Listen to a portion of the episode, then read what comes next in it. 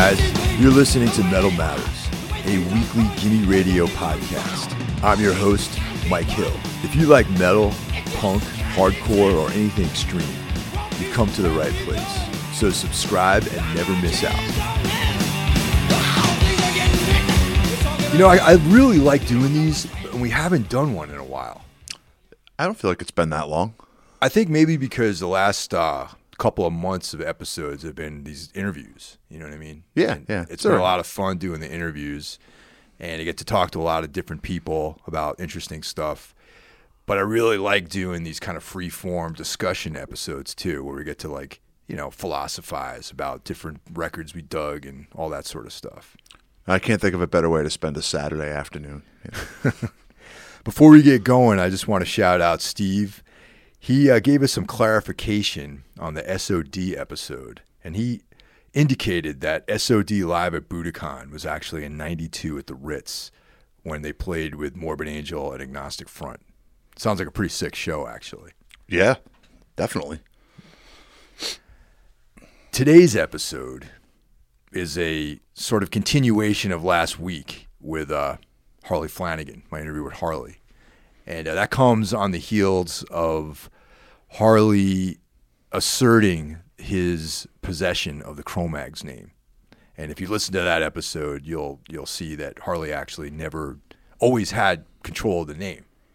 And there's a whole story behind that. And if you are listening to this episode and did not listen to the Harley episode, I urge you all to check that out. It was a very, very intense interview.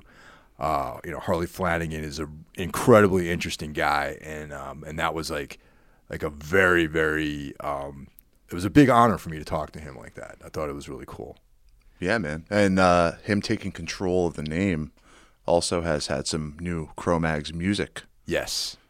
And the new Cro-Mags is almost like a continuation of one of the records that we're going to talk about this uh, this evening.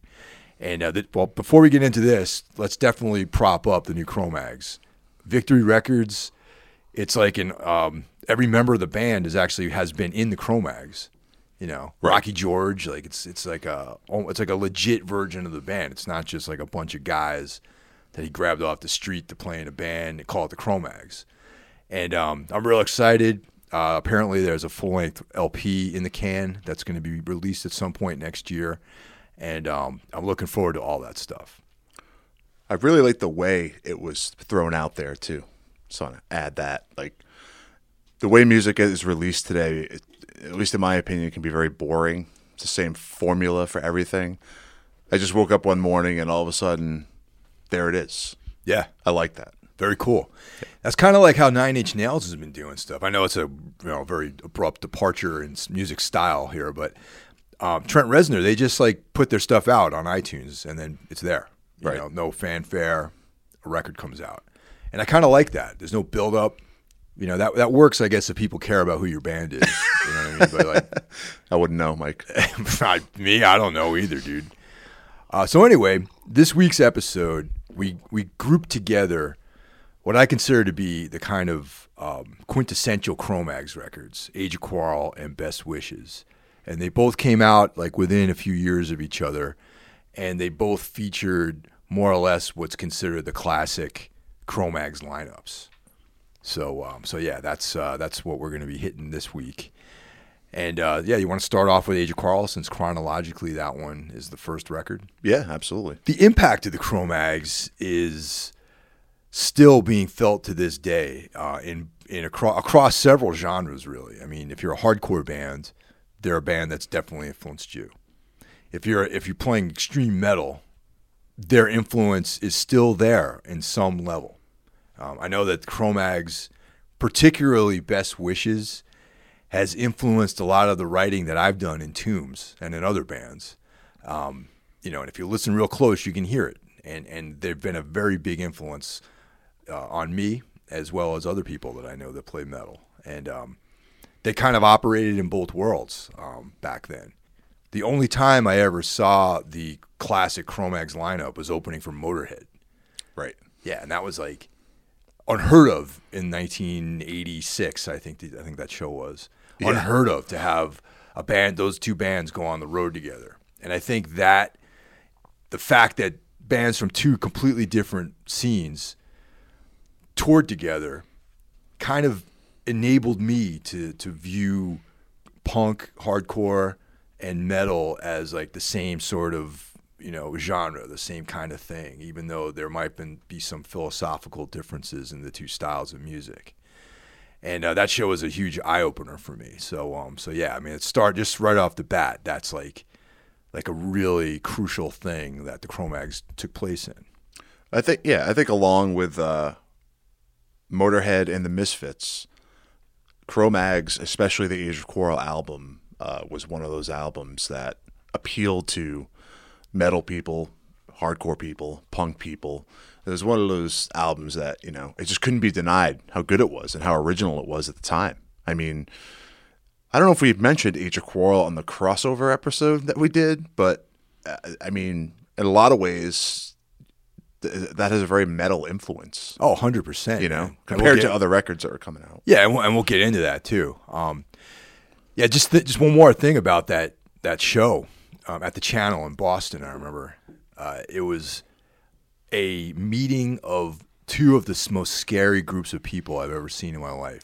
It was like straight up like outlaw biker guys, like these like mad biker looking dudes with like long hair and beards and and beard back when beards weren't cool. Like it wasn't like this cool millennial like hipster thing to have a beard, you know what I mean? Wearing like denim and leather and chains and all this stuff, you know what I mean? Like engineer boots. And then, you know, skinheads, like scary bald guys with like flight jackets and, you know, Doc Martens and stuff, you know what I mean? I could see that being a tough crowd. Oh yeah, dude. It was like very, very intimidating, and um, to this day, like one of the one of the coolest, like best shows I've ever you know experienced. Really. Is there a lot of violence at that show? Oh yeah, dude, it was all violence. the whole thing was violence. It was like going to like a fucking, you know, like a battle zone. You know what I mean? I missed the chance. I had one opportunity to see the OG version of the Cro-Mags uh, at the living room in Providence, Rhode Island, and it was that's like a forty-minute drive from where I grew up, maybe a little less, but it snowed like a bad snowstorm, and I I just had got my license, and there was no way I was Yeah. going. Um, so I never seen the actual, you know, original version of the Cro-Mags. Although I've seen many different incarnations, I've never got to see the original version. Yeah, yeah, it's you know, and and I, actually that's the only time I ever saw Motorhead. Oh, actually, wait, I saw him twice that year, but I never really saw Motorhead throughout the '90s or like up until uh, Lemmy's passing. Really, I didn't see any of those later lineups of the band. I've seen Motorhead a ton. Yeah. Uh, maybe eight times or something like that. I mean, now that Lemmy's passed, I kind of wish I had s- seen them because I recently have, um, primarily because of uh, our new bass player Drew is a huge uh, Motorhead fan.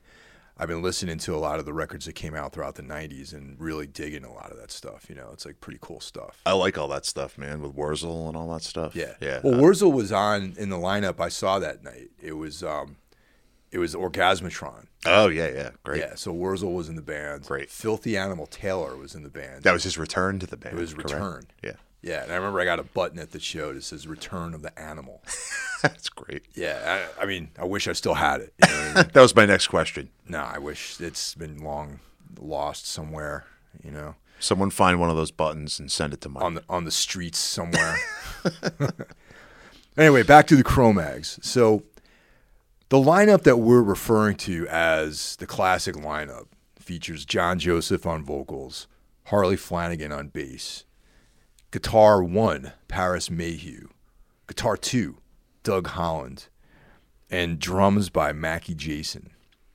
And uh, you know, Doug Holland, prior to being in the Cro-Mags, was in another New York hardcore band called Kraut, which is a fine band. If anyone wants to check that out, yes, we're both Kraut fans. yeah, they, you know, they had a hit song, "All Twisted," Yes. which I, uh, you know, if you're not familiar with that, you can go to YouTube and look it up. And if you like it, try to find the vinyl. Go to a record store somewhere and look for Kraut and try to find like the, the actual vinyl. It's a pretty, pretty great record. It would refer to this as the classic lineup, but it was not the original lineup. No, it's not the original. which is a very important thing to throw out there because um, apparently there's been debate about this over the years as well. Yeah. It's good. Thanks for making that differentiation because this, though it is the classic lineup, there is there was a previous lineup. Yes, with uh, Eric Casanova on vocals, who I don't think has gone on to do anything musically after he left the Cro-Mags, but I could, I'm not certain.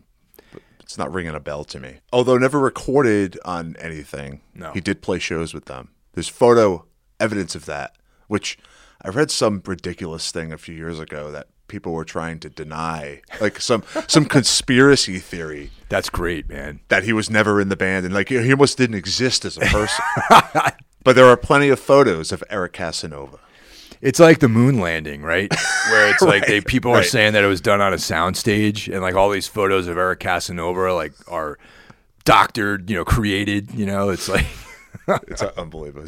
This is the blessing and a curse about tackling these records and the, the Cro-Mags in general is that it's so easy to get sidetracked with a million. stories, Antidotes. and and urban legends too. Right. Right. Um, so we're, we're going to try to talk about the records a little bit, but you know, Uh, so John Joseph and Harley both share writing credits for lyrics on this record. Okay. The record was recorded at East Side Sound, New York City, 1986, produced by Christopher Williamson, engineered by Steve Remote, which is kind of a sick name, really. Mixed by both Williamson and Remote, and assisted by Jamie Locke, a guy that I actually met in the 90s. really. And I'll tell you about that. Okay. Know.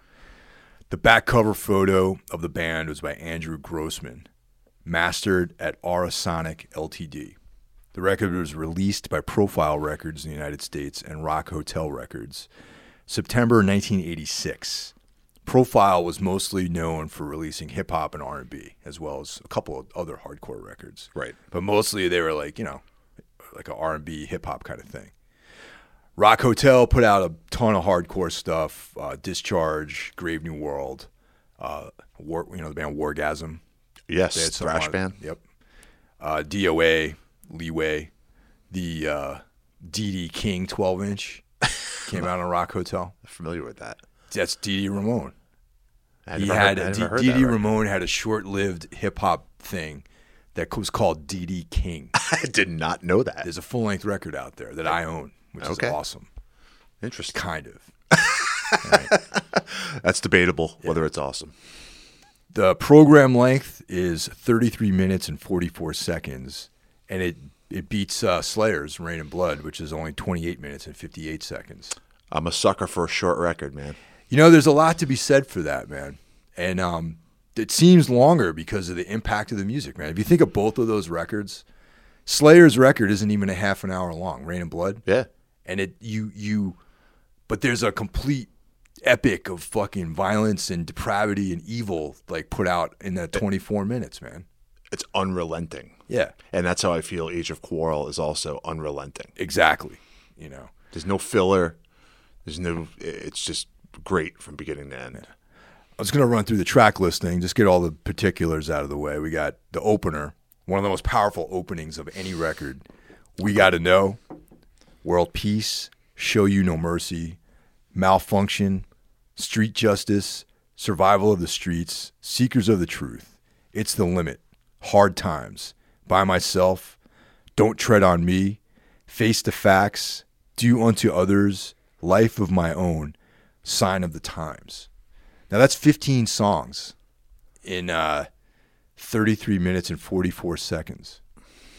Something to be said for that. Yeah, I mean that's like, you know, short, sweet economy. You know, an economy of of content. You know what I'm saying? Now, all the songs that you listed, uh, well, maybe not all, most of them were on the Before the Quar- Quarrel demo tape that they had released. But there was a song called Everybody's Gonna Die, Okay, which did not make the album, really. and it is on the demo. Okay. But all the other songs are on the album. So there's a couple of things that actually came out, like like you these other releases that were like predating this, and so yeah, yeah, before the quarrel was a tape. You know, uh, if you want to call it a demo, some people call it a demo. Some people just call it uh, a release, uh, or an album. But it was a demo because almost all those songs were re-recorded, Right. With the exception of that one, which became Age of Quarrel. Uh, but I think it was released uh, as a cassette only. I'm not sure the timeline, how far before, maybe a couple of years before. Um, but those songs had been out there for a long time before Age of Quarrel proper was released. Yeah. Yeah, I mean that's kind of what I mean. Most bands that's how they operated back then. It was like you know you, don't come off out of the box with like a record deal or Right. and especially in hardcore and punk music, you might never have a record. You might never record any of your music. So a lot of things just you would make a recording and you try to get gigs or whatever, get people into your band, mostly give them away to people, things Right. like that. You know what I mean? Then maybe someday you get like uh, someone want to press it on a seven inch or something like that, or Yeah, that that was like the steps that I when I started, you know, doing bands. It was like a demo tape, cassette, hopefully a seven inch, and then maybe an album, which it took me, you know, forever to finally make an album. Do you think anyone still does it that way? Uh, maybe uh, I don't know. I think there's different. Like maybe Bandcamp now has replaced the demo tape. Yeah, you're probably right about that. The You know what I MP3 f- streaming format.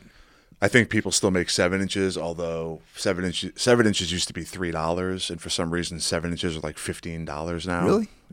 seven inches are like really Holy expensive shit, now. man. Like I see seven inches anywhere from like on the low side of like eight dollars up to like 15 16 dollars for like a two song three song seven inch so i don't know why it's so out of balance with the price range but uh yeah i mean there's probably young people out there that still do it the same way you know cassettes are cool again in a lot of circles i see cassette releases now so Do you own a cassette player? i do Really? yeah i own a double cassette player I, I have one of those like pro ones, like those pro audio cassette double deck things. That's hmm. in like a rack mounted kind of thing. that's what i got Yeah, Yeah. Those are cool. yeah You know. So I, I mean, I'd never want to not have that.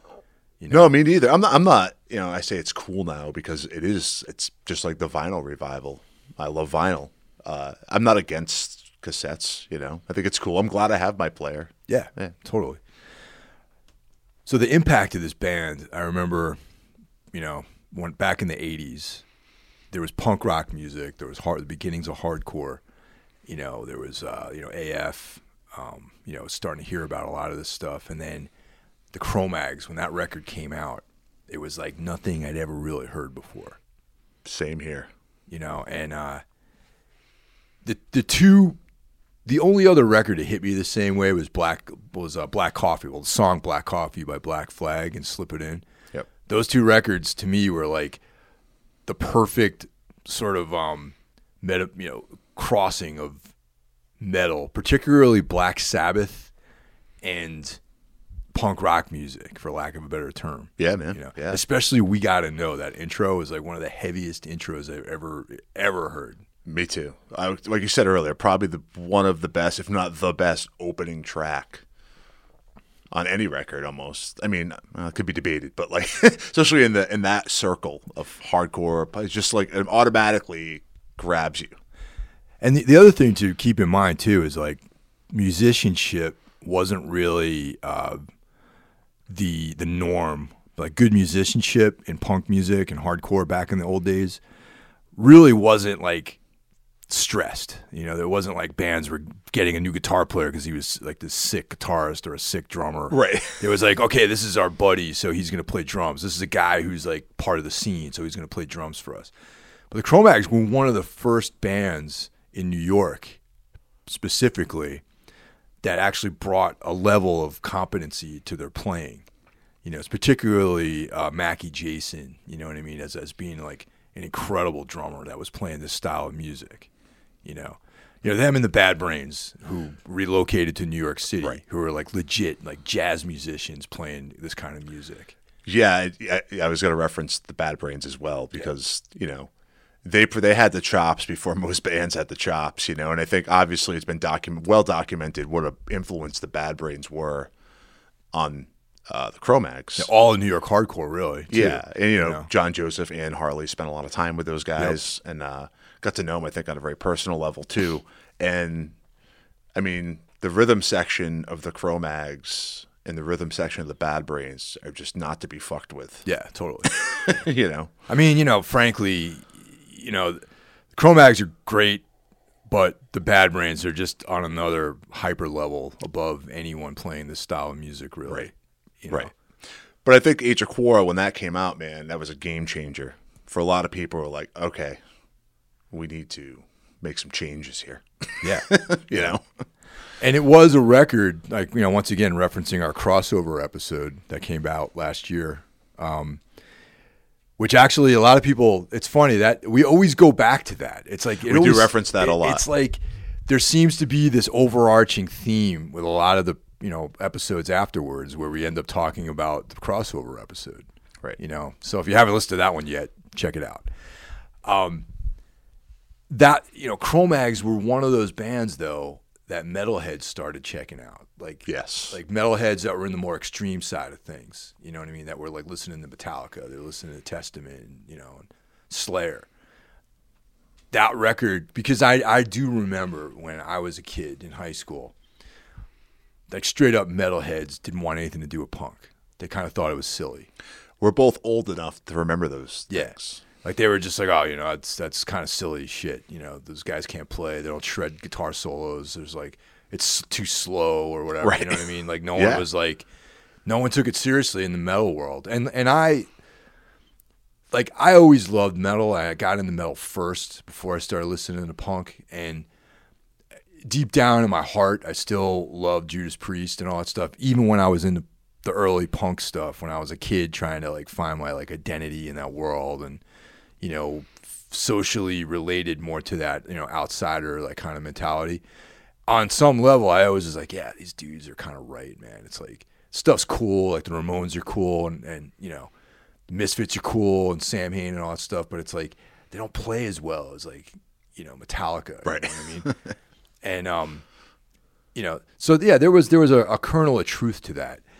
But the Cro-Mags were one of the bands though that metalhead started taking seriously because they were fucking intense musicians. Yeah, know? absolutely. You know, I don't think it hurt that Motorhead took them out on that tour. yeah, yeah, totally. and and they could hold their own. Like you said, they got up there and they played. They weren't they weren't fucking around, you know. Like, and then also uh, the opening track, "We Got to Know," that got a lot of airplay on MTV yes, on 120 Minutes, and then later on Headbangers Ball.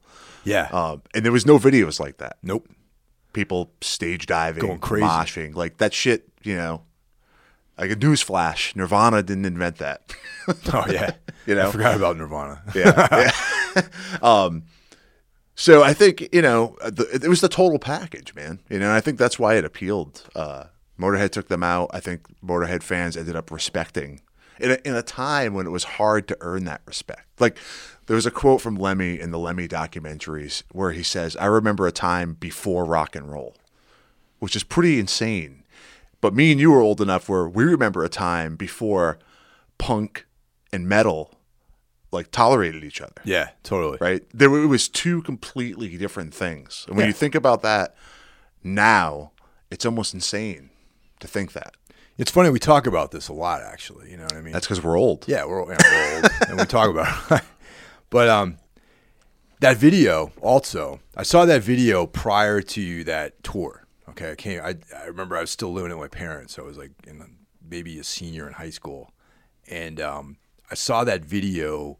It was either on 120 Minutes or Headbangers Ball because it was it got airplay on both, and I, I saw that there were like long hairs in the video.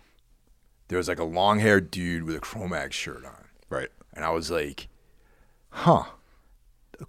I'm like, all right, what are Cro-Mags? Are they a metal band? Are they a, a heart, you know, and that age, that's, you need to, to classify things like that way. You know what I mean? Right. You need to organize this stuff in your brain so that you can understand. So that you, you didn't want to fuck up and be like, yeah, I like metal, man. You know, I'm into the Dead Kennedys or something like that. You know, and then people laugh at you or you know whatever, make fun that you don't know what the fuck you're talking about. These were real problems. Yeah, these are like real concerns at the time, man.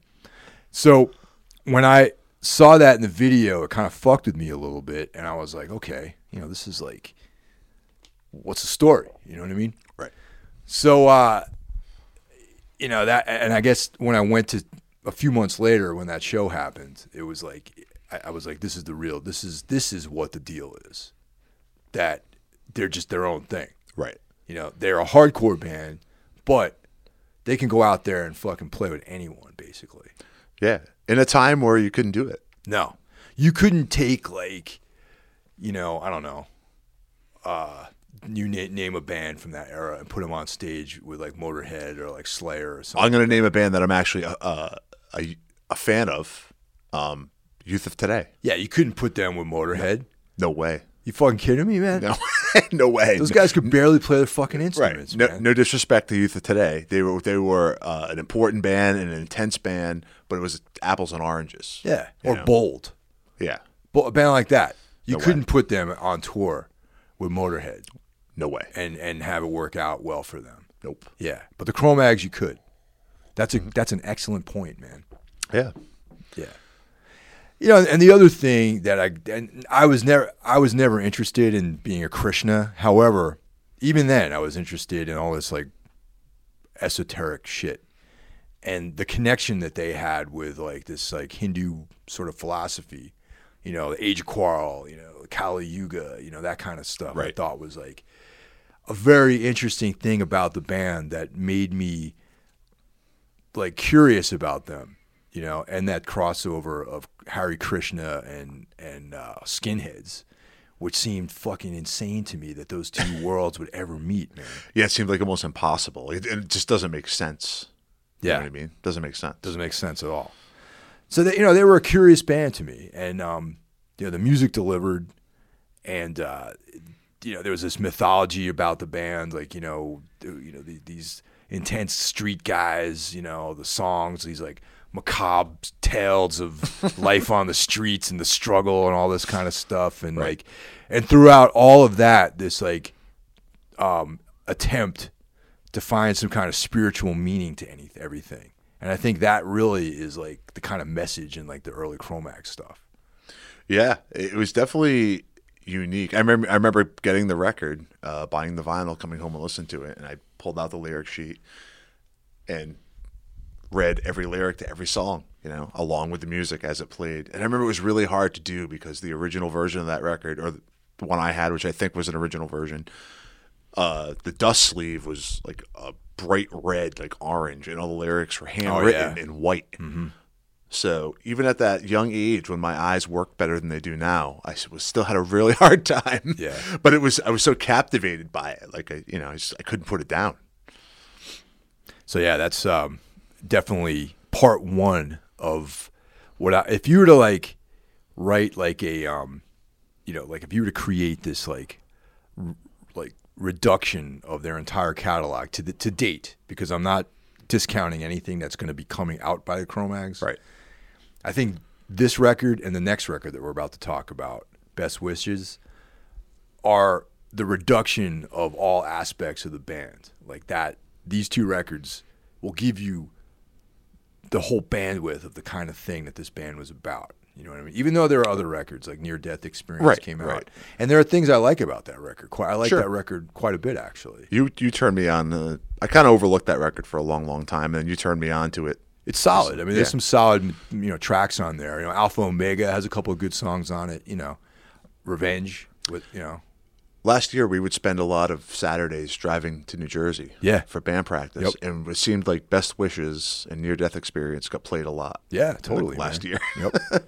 Uh, real quick before we wrap up and move on to uh, best wishes, do you remember uh, the first time you heard or the first time you bought Age of Quarrel?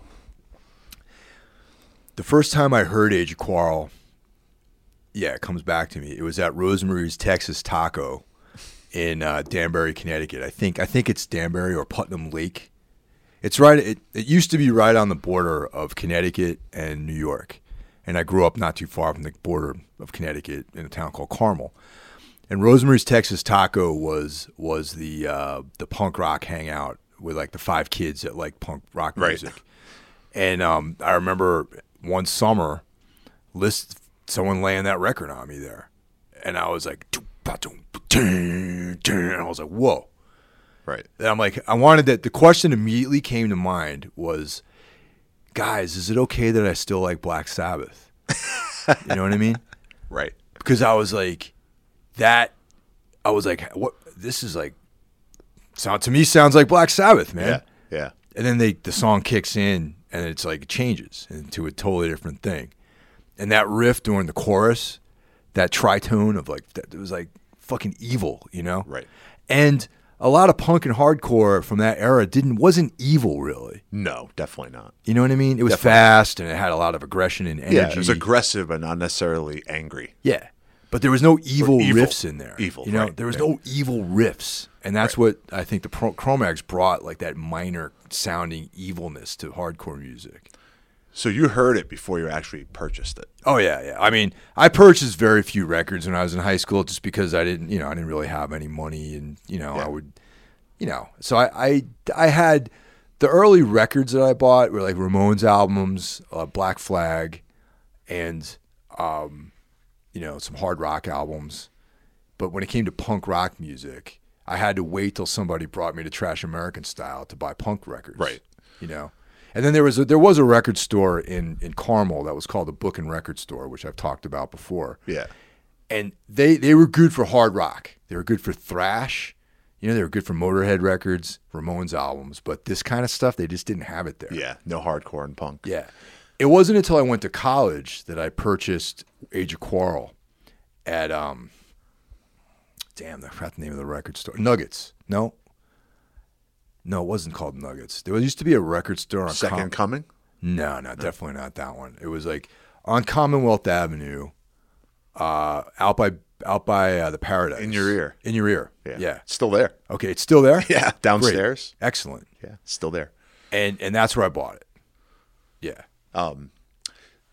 So, like you, I had to get people to drive me to record stores. So, this guy, Dave, I went to high school with, brought me to my first shows, skating, buying records. He drove up to Boston. I hitched a ride with him to Newbury Comics Right. on Newbury Street. Uh, I bought three records that day. I bought Suicidal Tendencies Join the Army, Crumbsuckers, Life of Dreams, and Cro-Mags, Age of Quarrel, all on his recommendation. That's awesome. He knew all this shit. Those are great records. Yeah, and then when I came home that night, I listened to those records. I listened to Suicidal first. I already owned the first one. I thought it was cool. I listened to Crumbsuckers. I was like, wow, this is great. But then when I listened to Age of Quarrel, that was a game changer, man. Yeah. When I dropped the needle on there, That intro. that intro, man. That those other two records are great. I still love them to this day, but the No Age of Quarrel. it was like so such a powerful way to kick off a record. And not only was it real evil, it had this like emotional like vibe to it too. Yeah, You know what I mean? And I was like, man, this is like it was just on another level. yeah. you know, Like that intro is probably as good as any song they ever wrote. You know what I mean? Just Right. the intro of uh, "We Gotta Know." Sure, sure. You know. um, so yeah, I was just curious how like you know you first heard the record. Yeah. You know, it was like through friends. Like there was a kid, Jim Califas, his name was, and uh, and or is. He um, was a couple of years older than us, and like he was the go-to guy for punk music. Like he knew about all the bands. He was going to CBs and you know taking the, the Metro North into the city, the big bad city in the '80s, and like Right.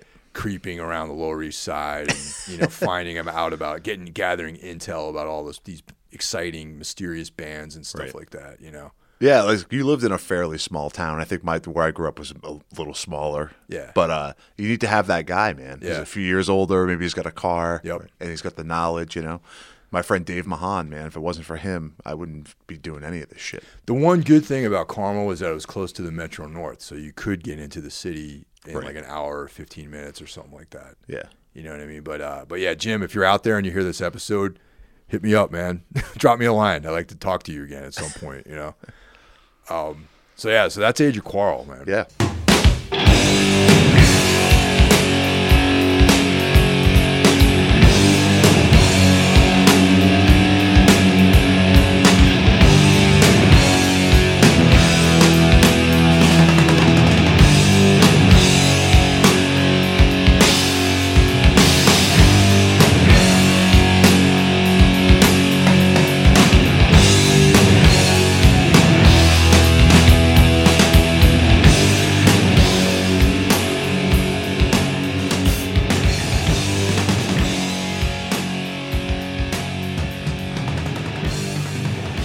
Next up, John Joseph leaves the band.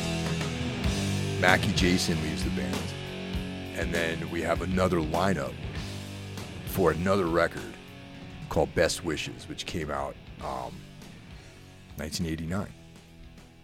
So this lineup it's uh, reduced from having a sole frontman, where Harley Flanagan takes over vocal duties and bass duties. We still have Paris Mayhew and Doug Holland on guitar, and then we have uh, the drummer to replace Mackie was Pete Hines, who used to play in Murphy's Law. Yep.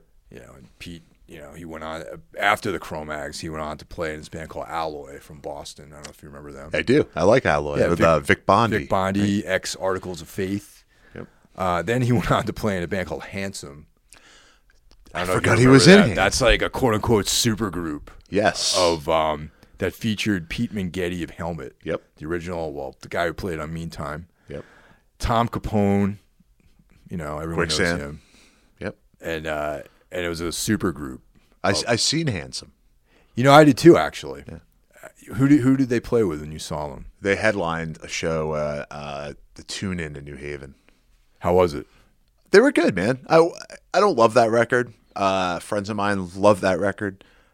It was solid, man. You know, I liked Quicksand better. I liked Helmet better. I liked all the other bands they were in better, but I thought it was cool. And Pete Hines played in that band. Yeah. But before he was in Handsome, he played in this Cro-Mags, you know, version of the band. Okay, and which is a fine, powerful version of the band. So Best Wishes was recorded at Normandy Sound in Warren, Warren, Rhode Island in 1988-89.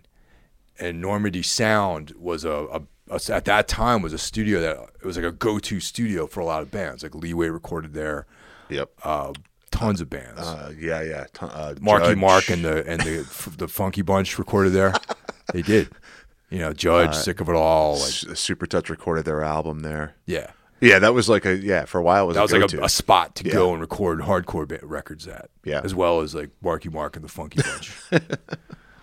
uh, produced once again by Christopher Williams Williamson, engineered by Tom Soares, mixed by Williamson and Soares, and a guy Robert Windsor, assisted once again by Jamie Locke, and mastered at Aurosonic Ltd. Okay, released by Profile in 1989, and as I mentioned before, Profile focused primarily on hip hop and R&B music. The length of the record is 33 minutes and 9 seconds. I love it. Yeah. Track listing, we got Death Camps, Days of Confusion, The Only One, Down But Not Out, Crush the Demoniac, Refuge, uh, the Fugitive, Then and Now, final track, Age of Quarrel. The album cover features the uh, the demon, the demon person personality of Kali. Right now, for any of you guys out there know about Hindu philosophy or the Hindu religion, there's Kali, the goddess Kali, Kali Ma, which is uh, you know a different entity, and then there's Kali. They talk about the age of quarrel, Kali Yuga, the fourth age of four ages in human existence, typified by this the diminishing of mankind. So these two records kind of dealt with that theme in you know the, the final days of of you know humanity and I don't know. I always thought that stuff was cool. It was interesting how they kind of interwove that philosophy into those records, and then have songs like "Survival of the Streets." But actually, if you think about the actual Age of Quarrel, it, it actually makes a lot of sense, really. You know, like I didn't think at the time I True. was like, yeah. Yeah. True. But it's like, yeah, like you know, man against man, people, you know, people like like you know, hurting hurting each other, um, focusing on the more baser aspects of human existence. Like that was those are all things that were typified by by Kali Yuga, and that the fact that these records had to do with like you know street justice and violence and all played into that you know philosophical True. bent of these two you know that sort of thing. So you know later now, at the time they were just sick records, but Right. now like I think back on it, I'm like yeah, it's actually kind of cool, you know. Well, you know, you know, speaking of content, lyrical content, and meaning and stuff surrounding the early Cro-Mags records, uh, the first track on Best Wishes, "Death Camps," it's an animal rights song. Yeah, You know, that was another philosophy that they embraced. Maybe not everybody in the band, right. but the songwriters in the band. Yeah, because both I think Harley and John Joseph are are still to this day vegetarians or vegans, even in some cases. I don't know. Right. You know. um, which is another interesting concept when you look back at the life, quote unquote, life of the streets that those guys led. To, to embrace a vegetarian lifestyle was probably tough for them a lot of the time. Yeah, totally. You know what I well, mean? it's interesting you bring that up, and also the the sort of infiltration of the Krishna consciousness into New York hardcore. If you in the in the eighties, there was a lot of Krishna temples in the, in the city, and you could go there and get free free meals, and you know they offered like yoga and all this other you know literature, Right. and a lot of like hardcore types were you know basically street kids at some point you know not all of them were. A lot of them lived in jersey and long island with their fam- their families or connecticut. Yeah. but there was like some you know the og guys were like living you know kind of hand to mouth. So the the krishna consciousness thing was like hey let's get some free food. You know and the krishnas had their own hustle in the 80s you know what i mean? And it's like so that's why how a lot of those kids got pulled into that you know, Right. 108 and you know we were later obviously but they're like Yeah. a krishna band you know Shelter. you know, shelter. But I, I feel like the Cro-Mags were, um, it, it was only, they they weren't walking around in robes. You know what I mean? No, no, no, no. They didn't take it that far. Yeah, and and then, but the philosophical elements of it crept into their music in a way that I thought was like more accessible to like guys like me who aren't into religions or anti-religion like like I you and I probably are both anti-religion you know what I mean I am. Yeah, Yes. totally. You know, and you, you mentioned Shelter, and I saw Shelter one time. They all had fucking these like Krishna get-ups on, and like a they're talking selling literature or giving away literature or whatever. And like Ray Cappo was like talking about like you know how everyone's dogs because you embrace like your fucking sexuality and shit like that. Right. And I was just like, you guys are fucking idiots, man. Like, this is like you're on some brainwashed shit that I just can't relate to, man. Yeah, man. I don't, I'm not down with religion. No matter what angle you're throwing it at me, Yeah, I'm not down with it. you know um yeah and and and like both john joseph and harley have books out that if you guys are interested in getting into the, the you know because there's many different versions of the story of these two albums and the band and the lineups and who did what and what happened to who and all these other things Yeah, we're not going down that road Yeah. today. if you're interested in that aspect of it, you can. They both have books out. John Joseph has uh, Evolution of a Cro-Mag. Yep. which is like a very poorly edited. I mean, I feel like he basically just talked into a into a, a tape recorder and somebody transcribed it into a book. You Right. know what I mean? Um, and then there's Harley's book, which came out on Feral House, which is an awesome publishing company. Yeah, amazing. And uh, that's a hardcore life of my own. Uh, John Joseph has another book too. I don't think it's related to the Cro-Mags. Meat is for pussies. Yeah, but uh, the Harley book, uh, Hardcore Life of My Own, and uh, Evolution of the Cro-Mag, John Joseph's book, which I read Harley's book. I did the audiobook version of John Joseph's book. And uh, both uh, extremely entertaining. And you can form your own opinions on all that other stuff. The one thing that I do like more about Harley's book is that number one, it's obviously he worked with a better editor. Like as a book, I think it holds together more, Right, right. and uh, it also is kind of like a, a document of like New York City in that era. You know what I mean? It talks about like you know other stuff besides just the Cro-Mags or like his life. I mean, a lot of it is about his life, but you get a feeling for like what the city was like in the late '70s too. Right. And I also think, if I'm not mistaken, it's been a while since I checked out the John Joseph book and the Harley one I've checked out recently.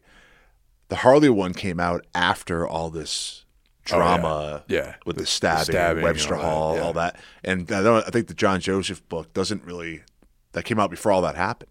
So Yeah, it doesn't years cover before. that. Yeah. So it doesn't cover that. because actually when that I remember I got that book as a gift from someone and um and, and I also purchased the audiobook and I read the read the book and I listened to the audiobook and he the Cro-Mags weren't even active during that period or his involvement in the program in the in the Cro-Mags Right. when that stuff came out wasn't even happening Could have been like 10 years ago. Could have been that it's long ago. easily 10 years ago Okay. Yeah. So I guess the Harley book is a little more up to date document. yeah Uh, and it encompasses all this drama from, you know, three, four years back or right whatever. With there's a whole chapter on it actually yeah, yeah, yeah. So I'm, I'm going to pose a question to you. How did you first hear this record, and when did you buy it? Uh, I bought it right around the time it came out. I don't know if it was the day it came out, uh, the week it came out, but it was you know not long after it came out. And the interesting thing is, I did have no idea this record was coming out. That, No that was typical back then. Right back then, it was honestly. typical. Uh, now you know six months in advance sometimes the release date of something. I went into a uh, little store in Rhode Island. I used to go to all the time. Sam's Record and Tapes in uh, Warwick, Rhode Island. The place was tiny. Uh, I used to go there with my friend Dan Ladd all the time. We'd go there all the time together, buy tapes and CDs and whatever. Um, and I just walked in on a whim, and they had the tape. And me and him were both huge Cro-Mags fans. I don't think he knew it was coming out either. And we were like, "Holy shit!"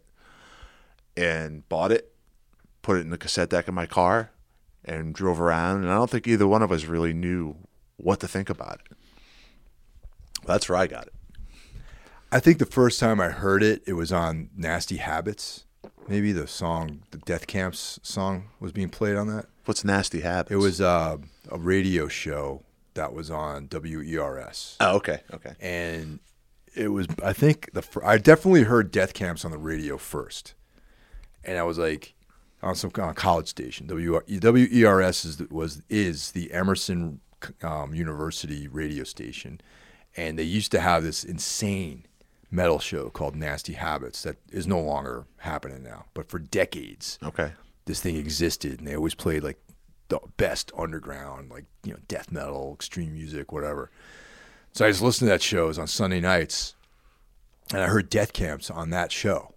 And uh, they said oh I'm like oh this is a cool song. And they said it was the Cro-Mags i'm like how the fuck is this the Cro-Mags didn't sound anything like age of quarrel Right. Uh, was it more so because the vocals sounded different to you, or I- just it all sounded different? I think the whole thing, everything sounded different. It was like Cro-Mags was clearly uh, Age of Quarrel. Cro-Mags was clearly a hardcore record, in my opinion. Even though Right. earlier I said there was like oh yeah, Sabbath, but but it still was like a hardcore punk album. yeah. Best Wishes, leading track, Death Camps, was like more like what I thought Suicidal sounded like, Right. more like a metal record. And the production was more production metal was too. way more metal. Vocal style completely different. Harley and you know then I learned that Harley was the singer, right. and I was like, wow, this is like completely different. And I gotta say, I didn't like it at first. Okay, initially, in my honest opinion, I didn't like Best Wishes, and it, did, it wasn't until a couple of years later that I really appreciated the record. Now, I prefer this record over over over Age of Quarrel. I was going to oppose a question to you. Yeah, Uh, and that was going to be the question. At at this point in your life, what would you what do you prefer to listen to? I prefer to listen to Best Wishes. So do I. Uh, Age of Quarrel is ingrained in my head. Yeah. Like I know every lyric to every song, I know every note, and I know Best Wishes a lot too because I've come to love that record. But now when I reach for a Cro-Mags record, I go to Best Wishes. I know Yeah. it's like sacrilege to say that. And uh, specifically on that record, I, I go to the only one. Fuck yes. The song that like I kind of was like when I first heard the record, I was like, "What the fuck is this doing on this album?" Man? It sounded like like Megadeth or something. You know what I mean? And I was like, I'm like, I don't know how I feel about this. You know, it's like a little too like heavy metal. You know, right. but up like a, a couple of years ago i started uh, you know what it was it was right around the time we did the crossover episode so it was last year Yeah. i started listening to that record because we talked about that song Right. and i was like man this is a fucking great song man. Killer man. and it's so like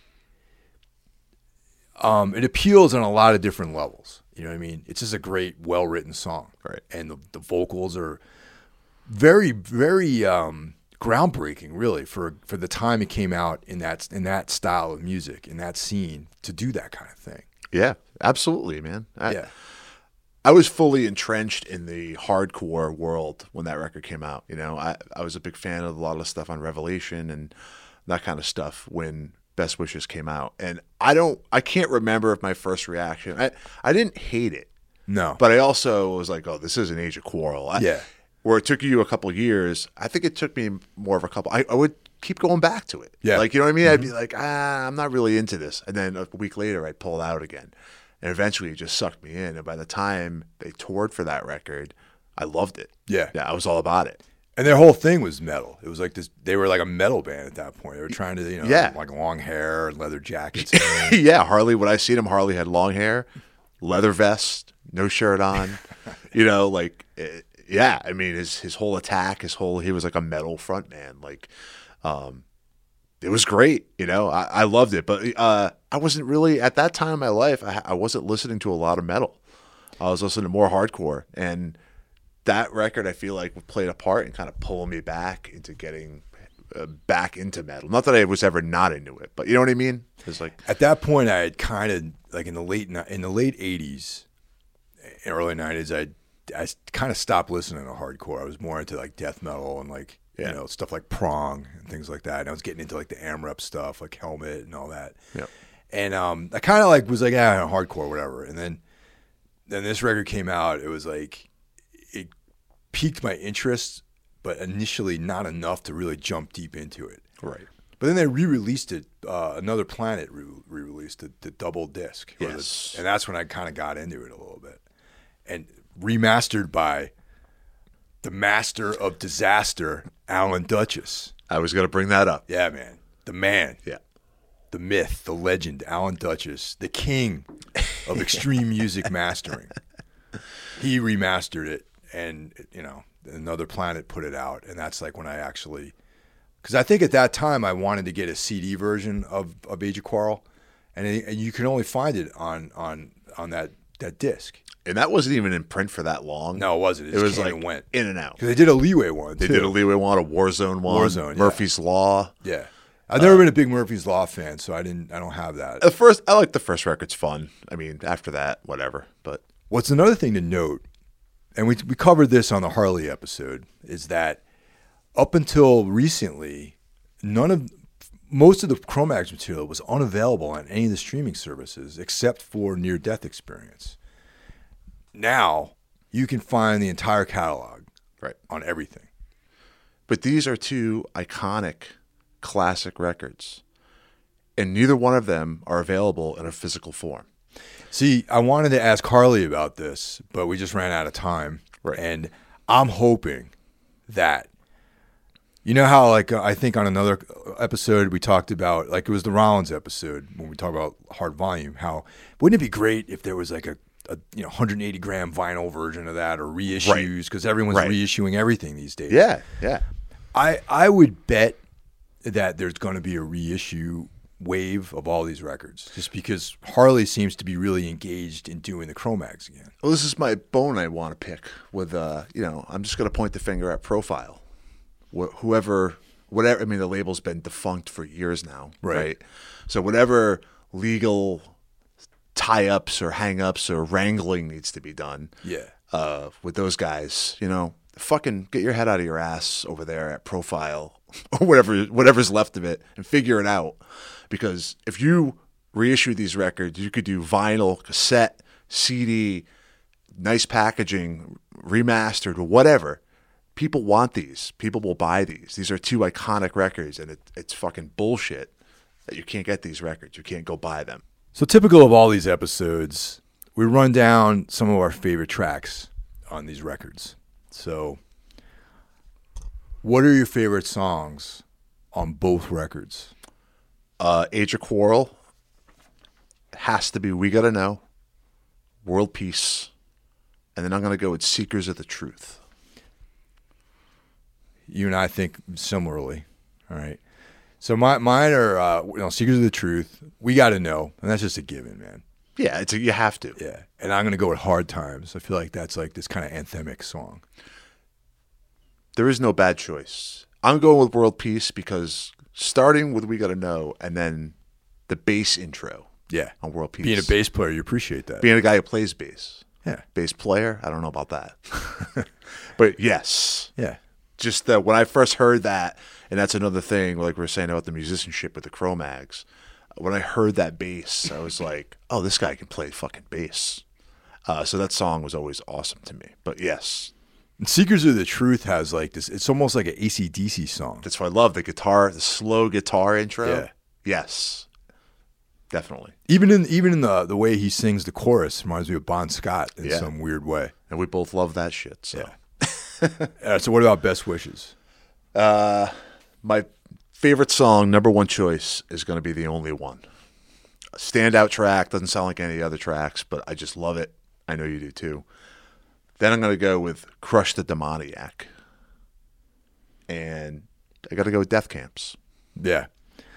For me, it's the first three tracks: Death Camps, Days of Confusion, and the only one. Those two right there, those three right there, are like, you know, so fucking powerful, man. I agree. And once again, both of these records to me don't have a bad track, so there's no bad choices to me. And that's it, man. You know, thank you, thanks to everyone for listening and hanging in there with us. And um, see you guys next time around.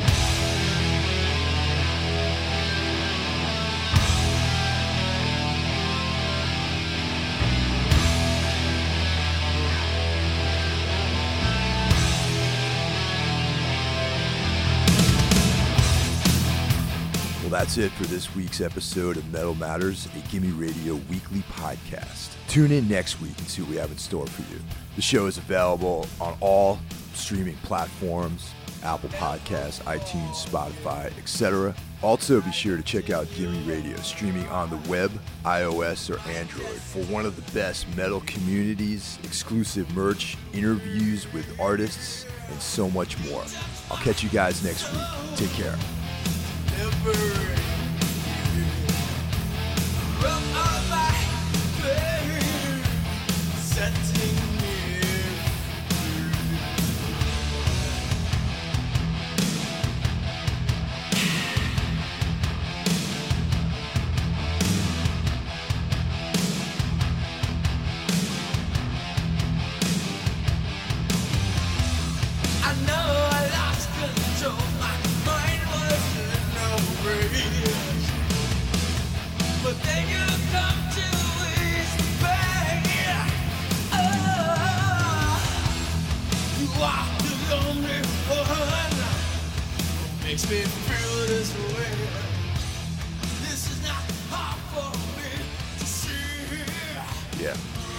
Anyway, we played with Paw, another major label band that was, um, you know, they had their big hit on MTV. We played with them in Northampton and at the, the at Pearl Street, Yeah. Okay. but it was in the small room. downstairs. Yeah. Yeah. And there was still like 10 people at the show. I like Paw. You know, I do too, man. And and it's funny because I years later, I don't know, you know, you spent you know, I spent a lot of time by myself and like one night I was like I think I was on YouTube and I found the video for that song. Jesse. Jesse, right? And then they had they had a they have many records out after that. Yeah, album. that's not a great song. However, that record Dragline yeah.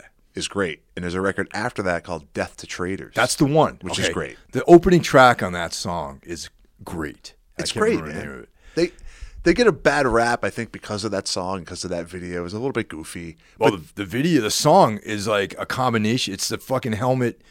It's a riff. It's a helmet riff, basically. Yeah, I mean, they were definitely of that, you know, of that helmet worship time, but they had like this kind of like no, no, no. It's a fucking note for note helmet riff, bro. It's not just a we're influenced by helmet. But anyway, sorry. I didn't mean no, no, no, it's okay. Uh, they had this like uh, this is gonna sound awful, but it's actually cool. They had like this weird kind of country Yeah, vibe. they should have embraced that more, and I think they did later, though. Yeah, but it was still like heavy. Yeah, You know, they would have been out of place like touring with like Tad or something. They probably did tour with Tad. I don't know. Um, but yeah, Pa- all right. But That's that- enough about Paw. But when I found, no, I just want to talk one, a couple more things. I'm emoting about Paw. There's that one song though, and that got my mind working. And I remembered that night we played with them in Northampton on like a Wednesday night somewhere. Right. And you know, my, my old band, like we didn't have jobs or nothing like that. We were just these scumbags. We were like, ah, fuck it, we'll drive out to Northampton